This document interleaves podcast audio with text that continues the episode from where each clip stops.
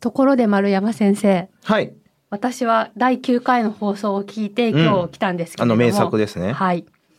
日本の公主刑って、うん。あの残虐な刑罰にはならないのかなと思って来たんですが、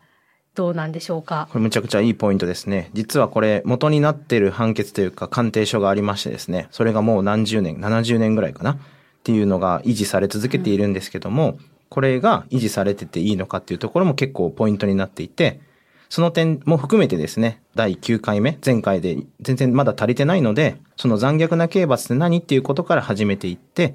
で、いろんな国がまだ死刑あったり、なくなったりとかいろいろあるんですけども、その大きな国の一つにまあアメリカなんかがあるんですけど、アメリカも死刑を維持してる州はあるんですが、それがどうやって維持しているのかっていうのも含めて、さっきの残虐な刑罰についても考えていきたいと思います。よろしくお願いします。よろしくお願いします。まるちゃん教授の罪な話、市民のための犯罪学。刑事政策、犯罪学を専門とする立正大学教授で、一般社団法人刑事司法未来の丸山康弘です。同じく刑事司法未来の山口由紀です。このトーク番組は一般社団法人刑事司法未来が送るこれまでとは異なった視点から罪と罰を考えるものです。ニュースでは聞けない犯罪学刑事政策の話について分かりやすく解説をしていきます。お堅いテーマですが、なるべく親しみやすい形でお伝えできればと思います。よろしくお願いします。よろしくお願いします。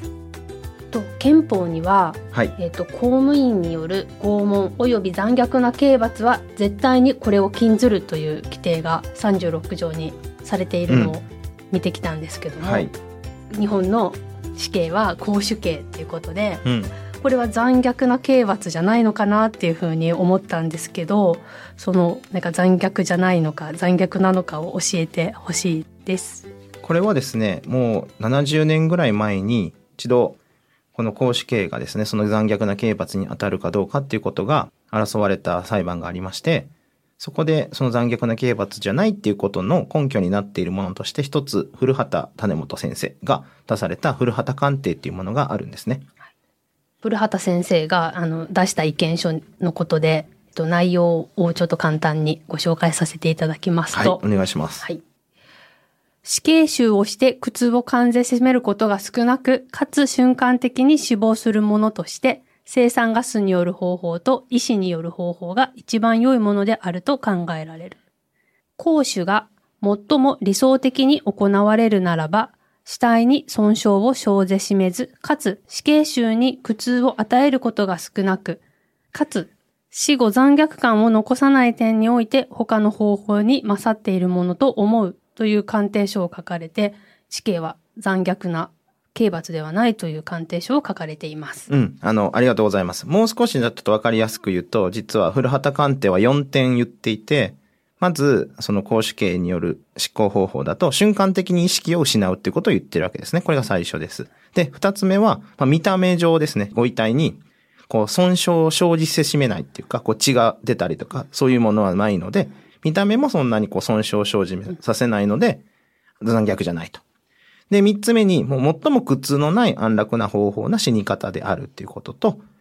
で、その死後のそう残虐感も残らないっていうようなことをまとめて言うと、こういうことを言っているわけですね。で、この古畑鑑定が行われているこのちょっと前にですね、昭和30年の4月6日にあの最高裁の大法廷で、その公主刑の合憲性ってところがこう争われているところでもどう言っているか。まあいろんなこの執行方法っていうのがあるんですけど、まあ銃殺とか電気椅子とかですね、こういろいろあるんだけども、これらの比較考慮において、まあ一長一短それぞれ批判があるんだけども、現在この日本でですね、我が国で採用している講習方法が他の方法に比して、まあ比べて、特に人道上残虐であるっていうのは理由は認められないっていうことを切示しているわけです。で、これが結構もう長い間ですね、さっきも言ったとおり昭和30年って言ってますね、その以後ずっとですね、この日本の刑事裁判においても、公主刑の執行によって、こう医学的に何が起こるのかっていうこう証拠調べは行われていなくて、で、ずっとこれがずっと維持されているわけなんですね。で、ただですね、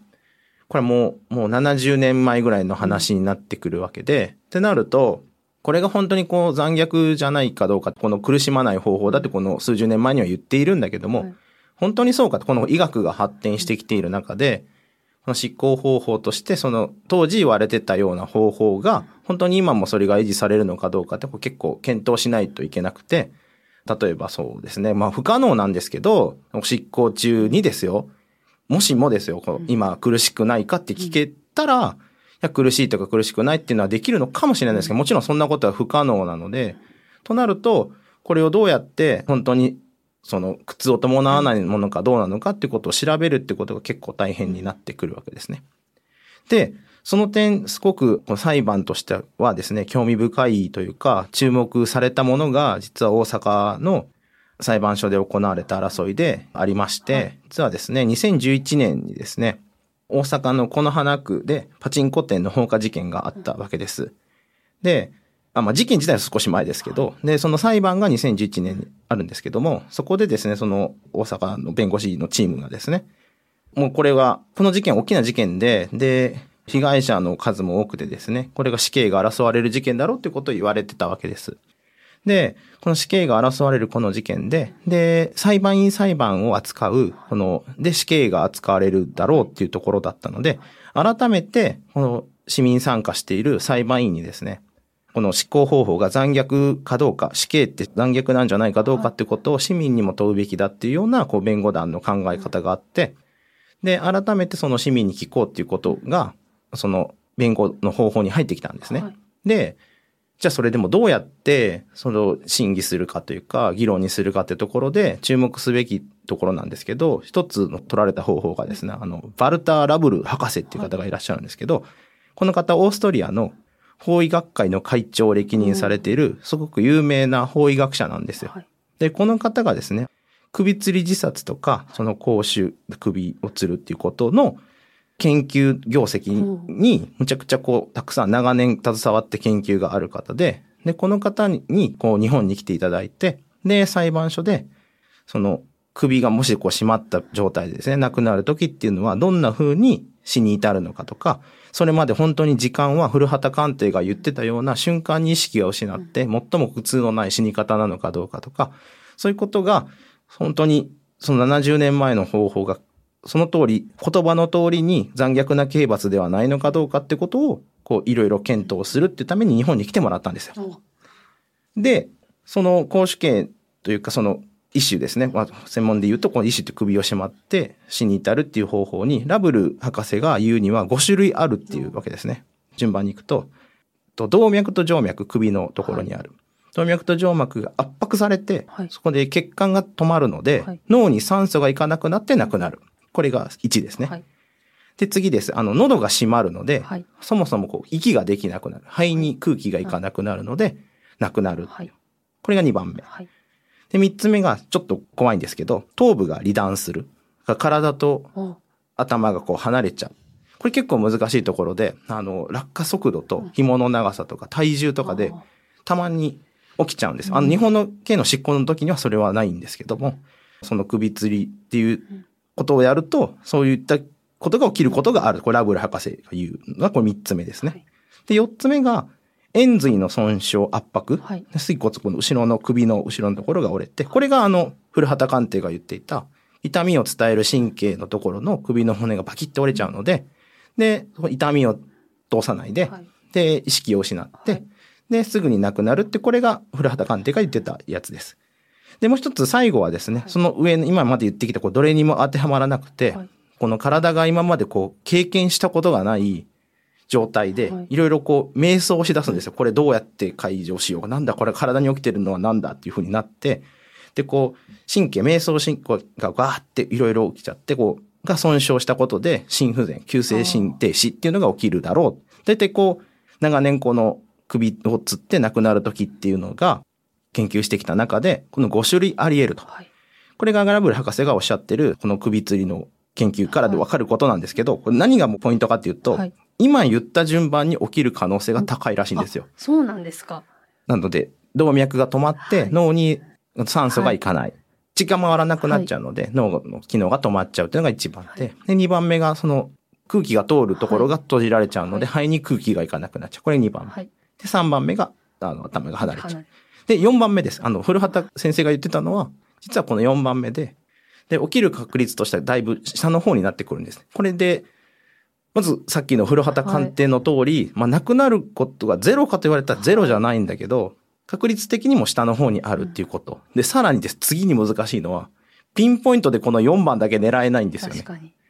となると、上から順番にあり得るわけだから、さっきの古畑先生が言ってた、瞬時にこう意識がなくなって、最も苦痛を伴わずに亡くなれるっていう方法が、実は、こう1、2、まあ3番は日本の場合はないとしても、あの、数秒から数分の苦しみっていうのははい実はあるんじゃないかってことが、このラブル先生を呼んできて、この花子のこの事件では争われたわけですね。ということは、古畑鑑定が言っている亡くなり方をするっていうことは、ものすごく確率的に言えば低いうん。亡くなり方っていうことですよね。うん。あの、ラブル先生の見解だとそうだっていうことなので、で、実際に本当にそうなのかどうかっていうのは、やっぱりこう、最新の技術なり、はい。知識なり研究で検討されないといけないと思っていて、はい。で、僕が一番伝えたいのは、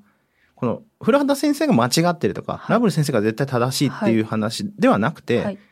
じゃあそのずっと維持し続けている70年前の鑑定で、この残虐はないって言ってる、この状態を少しやっぱりこう研究をしないといけないというか、本当にその維持していい鑑定なのか、はい。他の検知がないのかどうか、で、それを検討した結果、やっぱり、いや、古畑鑑定の方が正しかったねっていうこともなくもないわけじゃないですか。はいってことは、ずっとこのまま、もうだいぶ何十年前に出たので、それでもういいですっていうのをずっと続けてるのではなくて、やはり、こう、死刑の賛成の人も、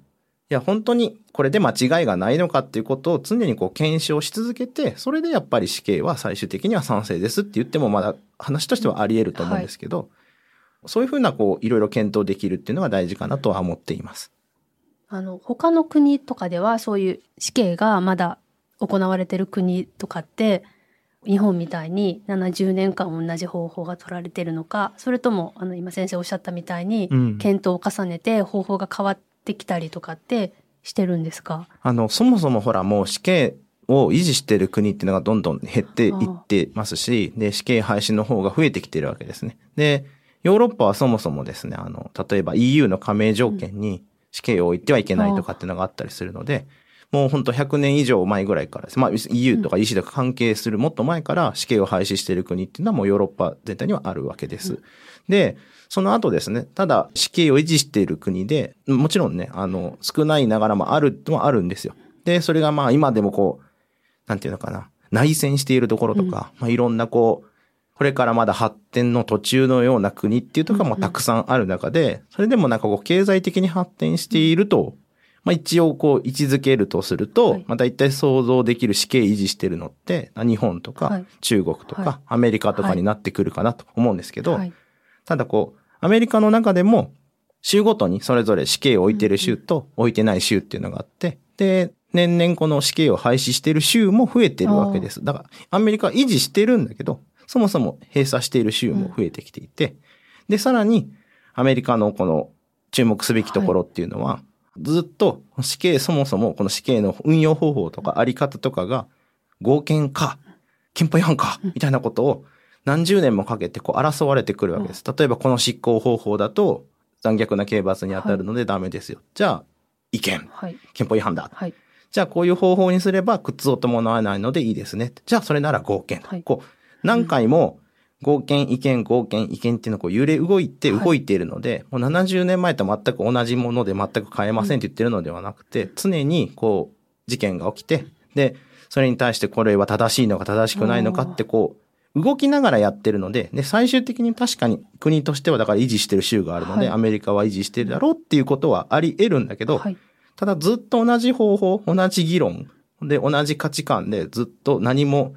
市民は考えないでそのまま維持されているのではなくて、うんやはりこのだったらいいよと。多分この方法はダメだよと。この弁護方法だとダメだよ。こういう弁護をしないといいよ。だったらいいよとか。こういうことがこう動いて維持されているので、せめてこう、さっきも繰り返しになるんですけど、死刑を維持するなら維持するだけの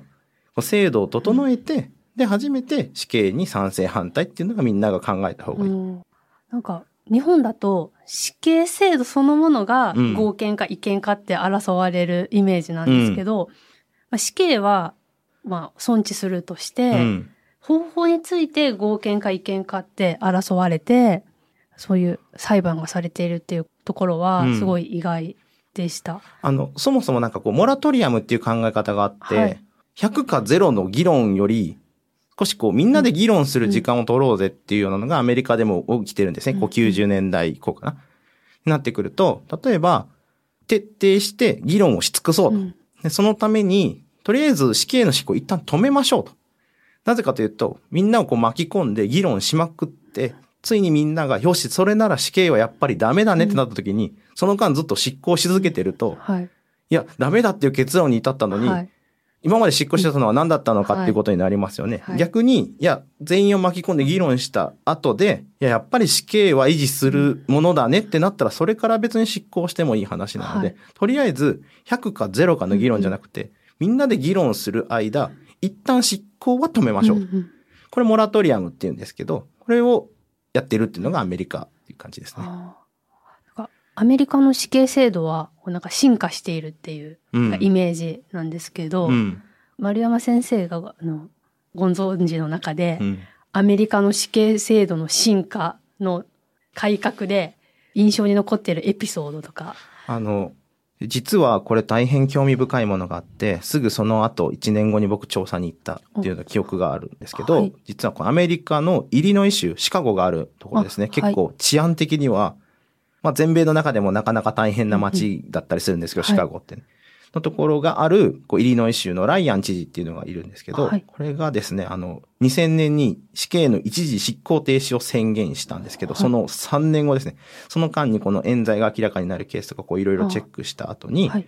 2003年はい。に、その当時、イリノイ州の中にいた167人の死刑囚がいたんですけど、これ全員一括減刑して全員を死刑から終身刑に減刑するえと。え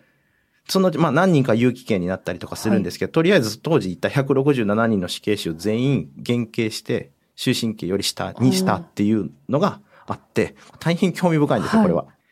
で、これ何が興味深いかっていうと、ライアンって、まあ、時々ね、あの、映画見てもらったりすると、死刑を扱ってるアメリカの映画って、はい執行前に知事からの電話を待って、執行を一旦止めろとか、この問題が起きたので減刑するとかっていう、こう、電話がかかってきて、はい死刑の執行が止まるっていうのがあるんですけど、はい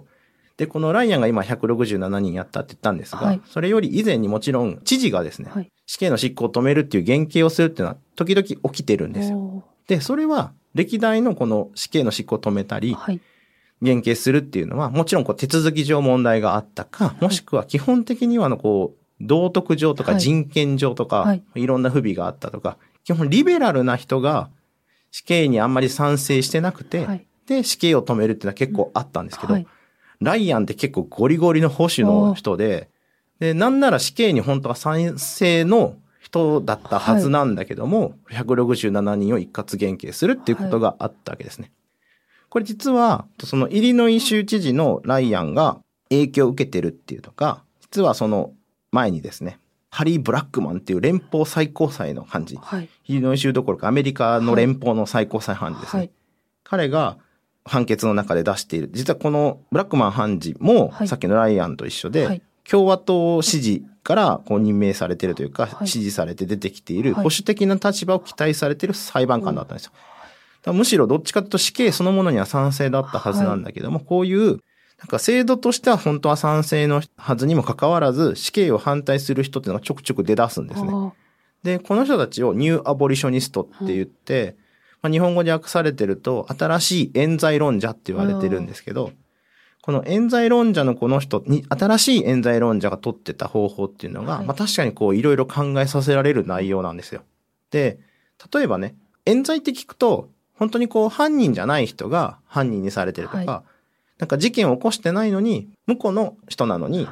死刑判決が出てしまってとか、今例えば話題になってるのでいくと、これ冤罪じゃないかって言われてるのは、あの、袴田事件とか、こういう、この人犯人じゃないのに死刑判決が出てしまったものっていうのが冤罪事件っていうところなんですけど、はい。実は、この新しい冤罪論者が目を当てているのは、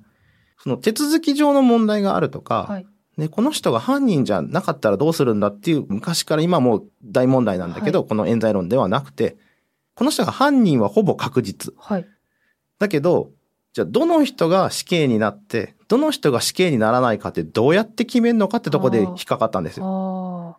例えば、死刑の人が何人かいて、はいで、前科がある全員一緒。はい。被害者の数が3人ぐらいいる。はいこれも一緒、はい計画的犯罪。はい。で、武器を使っている。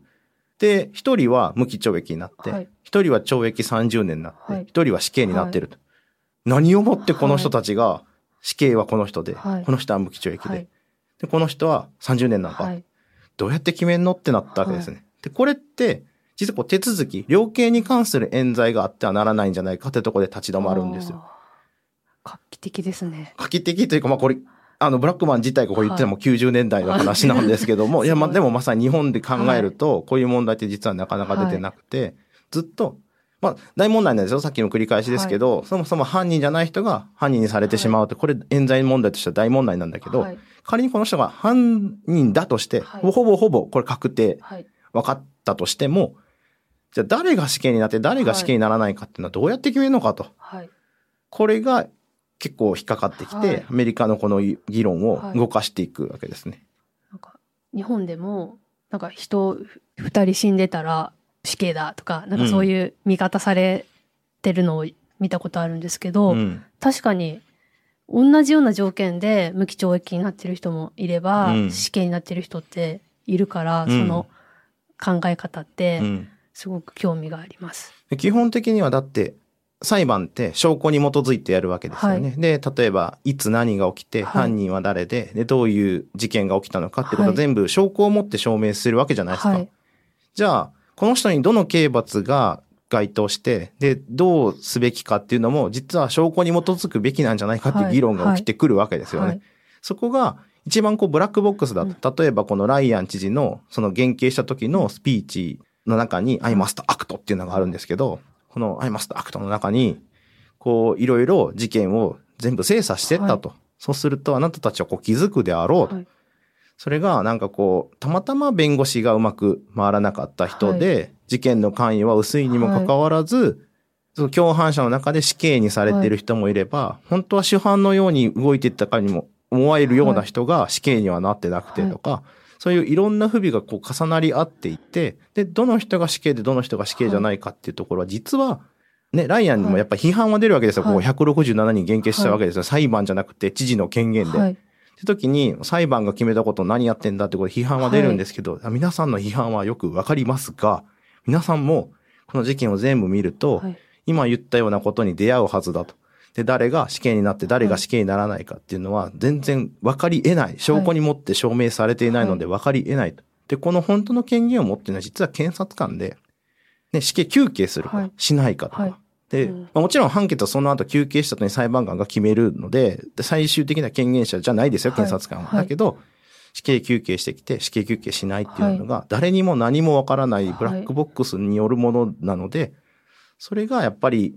不利益なく、公平性なく行われてるっていうことが確認できない限り、この制度は無理だっていうのを言ったわけです。で、これはさっきも言ったんだけど、ブラックマンがはい。ずっと保守で、で、死刑の制度自体むしろ賛成だったはずなんだけど、こう何回か死刑がね、さっきも言ったけど、はい合憲、違憲、合憲、違憲って動いてる時に、常に死刑は合憲だとはい。いうことをこう、コメントしたり判決の賛成派の方にいた人なんですよ。だけど、この94年のカリーンズ判決で何を言ったかというと、はいもう、この死刑制度の修繕士の役割はやめるって言ったわけですね。で、何が修繕士だったかというと、さっきも言った通り、いや、これは違憲じゃないですか？これは合憲じゃないですかってことをこう争われてるときに、いや、こうやったら死刑って維持していいですよと。ここに問題があるからこれを直せば死刑はやっていいんですよっていうことを常に法の不備があった場合に、はいじゃあここを直しましょうかとか、ここをこうやっていけば死刑って引用していいですよってことを常に言ってきたんだけど、これもう無理だと。はい。いろいろこうやれば直せるよ、こうやれば直せるよって言ってきたんだけど、これもう無理だ。うん。で、何度もこうやって直そう直そうって言ってきたけど、どっちかにもう不備があるんじゃないかって言い出したんです。何、どっちかっていうと、これもう維持できない死刑が問題なのか、その公平性とか一貫性とか、アメリカ憲法が求めている、はい。誰に対しても同じような刑の運用ができるっていうところが、一貫して公平にできないこの制度自体が不備があるのか、アメリカ憲法に不備があるのか、多分どっちかだと。うん。で、私は、この保守で最高裁の判事の立場から言うと、アメリカ憲法に間違いがあるとは考えにくいと。あとすると、この一貫性公平性を維持できるようなものではない死刑の方に問題があるんじゃないかと。なので、この日をもって修繕士を辞めるって言ったんですよね。関係ない質問が今湧いてきて、いいよいいよ。うん。あの、さっき、丸山先生もちょっと触れられたんですけど、う日本だと、一回決まった刑を覆すというか、減刑するのって最新制度うん。を用いて、裁判所で決定されないといけないじゃないですか。でも、このイリノイ州の知事の一言で減刑されたっていうことなんですよねだ。って、御社あるやん、日本にも。あ、そういう感じの、で、州ごとにはい。死刑あったりなかったりするわけから、州の権限は、例えばイリノイ州の最高裁があって、で、イリノイ州の知事が絶対御社の権限を持ってるわけ。ああ、なるほどです。なんか、すごい、そんな知事の権限で、死刑だ、確定した刑が、だって日本でも法務大臣が反抗するわけじゃん、執行の、はいそれと一緒。イリノイ州で死刑が出たことにイリノイ州知事が反抗する。反抗っていうか、サインする。それはもう、そのブラックマン判事の、その言葉というか、判決なんですかね。うん、判が決、仮に判決。はい。なくても、それはもう知事の権限でできるっていうことなんですよね。なんか、判例に基づくじゃないですけど、ブラックマン判事が判決をしたから、そういう一括減刑みたいなことをすその。判決に影響を受けてるんではなくて、まあ判決に影響を受けてるっていうか、それに縛られる判例があるんじゃなくて、そうじゃなくて、じゃあブラックマンがなんでそういうふうな影響を与えるかっていうと、さっきも言った通り、共和党の支持であ選出されてる最高裁判事なわけね。で、最高裁判事を選ぶのっていうのは、基本的には大統領がはい。誰がどうって決めるわけだ。トランプが誰を最高裁判事にするか、オバマが誰を最高裁判事にするかっていうのは、その時の大統領が民主党か共和党かっていうのがすごく大きくて、で、トランプの時も問題になったのは、例えばギンズバーグ判事がはい。民主党っていうかリベラルなはい。判事で、ただトランプの任期中に亡くなってしまうわけですね。じゃあ、この何人が民主党で何人が共和党かっていうバランス、だってこう多数決になった時はい。に最高裁の判事、どっちのから選出の最高裁判事が何人いるかって結構大きな問題になってくるわけですよ。それがトランプ大統領、元大統領の任期中に、ギンズバーグの民主党派が亡くなって、はい。で、共和党のリベラルじゃない、コンサバティブな人が入ると、そう共和党支持のはい。判事が多くなってくるわけじゃないですか。ってなると、実はここのポイントって、立法とか、この国会とかこうはい政府が新しい法律作っても、最高裁がそれは憲法違反だって言ったら止まってしまうわけですよね。最古の万人なわけで司法って。例えば、共和党もしくは民主党が自分たちの都合のいい、どっちもね、はいどっちもが自分たちの都合のいい法律勝手に作っちゃったとしても、それは憲法違反ですよって司法が止めちゃうと、はい立法とか政府の暴走を止めれるわけですよ。はい最後の番人だから。じゃあそこはバランスよく最高裁判事っていうのがいて、はい。で、その法律が正しいかどうかっていうのを見るところにポイントがあるんだけど、でも言った通り、その時の大統領の任期中に、誰が判事になるかっていうので、例えば圧倒的に民主党が多かったり、圧倒的に共和党が多かったら、そっち寄りの法律がそのまま司法でも通っちゃうわけでしょ。で、さっきの話に戻ると、むしろ死刑は賛成っていう方のはずのはい。最高裁判事が反対だって言って、これは判例上縛られるっていうレベルの問題だけじゃなくて、みんなに衝撃を与えるわけですよ。はい自分たちの考え方とか政治のあり方とか司法のあり方とか街の人の生き方とかを支持してるはずの人が反対側のことを言うわけですよね。でこれ衝撃を与えるわけですよ。はい共和党支持者として。おーいっつって。だから、その事件の判決だけじゃなくて、支持層に、うんなんだこれはってこう、ドドドドドってなるわけね。で、このドドってなった後に、あなるほどと、ブラックマン判事はこういう理由でできないって言ったのかっていうのは、別に判例に縛られてるわけでも、最高裁が言ったから縛られてるわけではなくて、支持してる、なんならトップの人たちはが、そう言ったことにより、あれちょっと自分も、あこれって死刑維持してていいのかなって、そういう意味で影響を与えてるっていうことです。あ。と、ブラックマンさんみたいに、もともとその死刑をすごいブラック。マンさんって、近所のおっちゃんみたいに言うけど、最高裁判事やけどね。うん、はいブラッで。クマン判事みたいうに、ん。もともと強いというか、あの死刑賛成だった方が、死刑について考えてみて、うん。これもしかしたら違憲じゃないのかなっていうふうに考えたみたいに、うんまあ日本にも、まあ、賛成の方、反対の方っていろいろいらっしゃると思うんですけど、うん。まあそういう、まあ賛成でも反対でも、まあなんか、どちらの意見でも、そういうふうに、ブラックマン判事みたいに、こう立ち止まって考え直してみて、死刑について考え直してみることって大事なんだなっていうふうに感じました。うん、そうですね。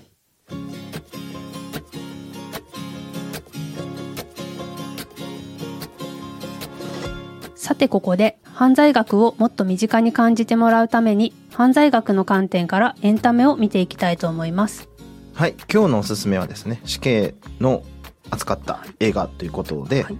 で、これは絶対見なくてはならないものの一つに上がるんじゃないかなと思うんですけども、はいデッドマンウォーキングをおすすめしたいと思います。はい。デッドマンウォーキングとはもともと死刑囚の方が死刑台に向かう際に看守が呼ぶ言葉らしいです。で、映画は1995年に制作されたアメリカ映画で死刑廃止論者である修道女ヘレン・プレジャンのノンフィクション作品を映画化したものです。はい。これ、あの、デッドマンウォーキングってこうね、あの、棒から出て執行される場所に進むときに、こう、看守の方が、デッドマンウォーキングって叫ぶんですね。で、このシーンっていうのは実はあの、同じように死刑扱ってるやつがグリーンマイルとか、うんああいうのでも、そういうシーンが出てくるんですけど、こう、死刑執行に向かうときに、こう、看守の方が、ね、これから遺体になるっていうのを当てて、はい。で、が歩いてるぞと、デッドマンがウォーキングしてるぞはい。ということを言って進むっていうところが、この題名にはなっていて、で、この映画自体は、ずっとね、あの、殺人とかこう強姦とかがこう疑われてるというか罪状があって、で死刑判決が出て、でこう彼ら自身はこう無罪を主張するんですけど、はい。じゃあ実際にこうやった人なのかやってない人かっていうところがこうお話としてはこうテーマにはなっていくんですけど、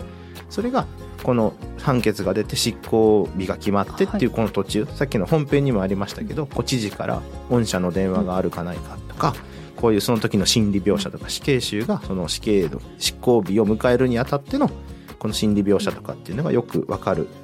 で手続き上もどういうふうに電話がかかってくるかとかを待ってるのかとかっていうのがよくわかるのでぜひこの映画を見て一度こう死刑についていろいろ考えてもらえると嬉しいなと思います。私もまだ見たことがないのでぜひ見てみようと思います。はい、丸山先生に解説してほしいエンタメ作品がありましたら番組詳細欄にあるリンクよりご投稿ください。今日のテーマは死刑制度の是非についてでしたが前回のうん。第9回目に続き、今回も死刑がテーマで今改めて死刑について考え直す時だなと感じて私ももう一度あの死刑について考えてみようと思いました。はい、あの9回目も10回目も僕はちょっと一貫して思っているのは仮にこう死刑に反対だとか死刑に賛成だっていう人も、まあ、この制度でどうなんだろうとかずっとなんかよくわからないまま反対したりよくわからないまま賛成してるっていうことが多いと思うので、はいじゃあ本当にこう死刑の問題ってどうなんだろうってことを考えてもらってでこれはでも個人では結構限界もあって基本的には法務省が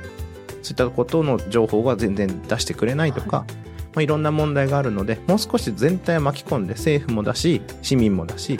これを本当に維持していくのかで維持していくならどういう問題があるのかってことをみんなで考えていくっていうのが重要かなとは思っています。さて、この番組では感想や質問、リクエストなどをお待ちしております。番組詳細欄にあるリンクよりお気軽にご投稿ください。ツイッターではカタカナでハッシュタグ、罪な話をつけてツイートしてください。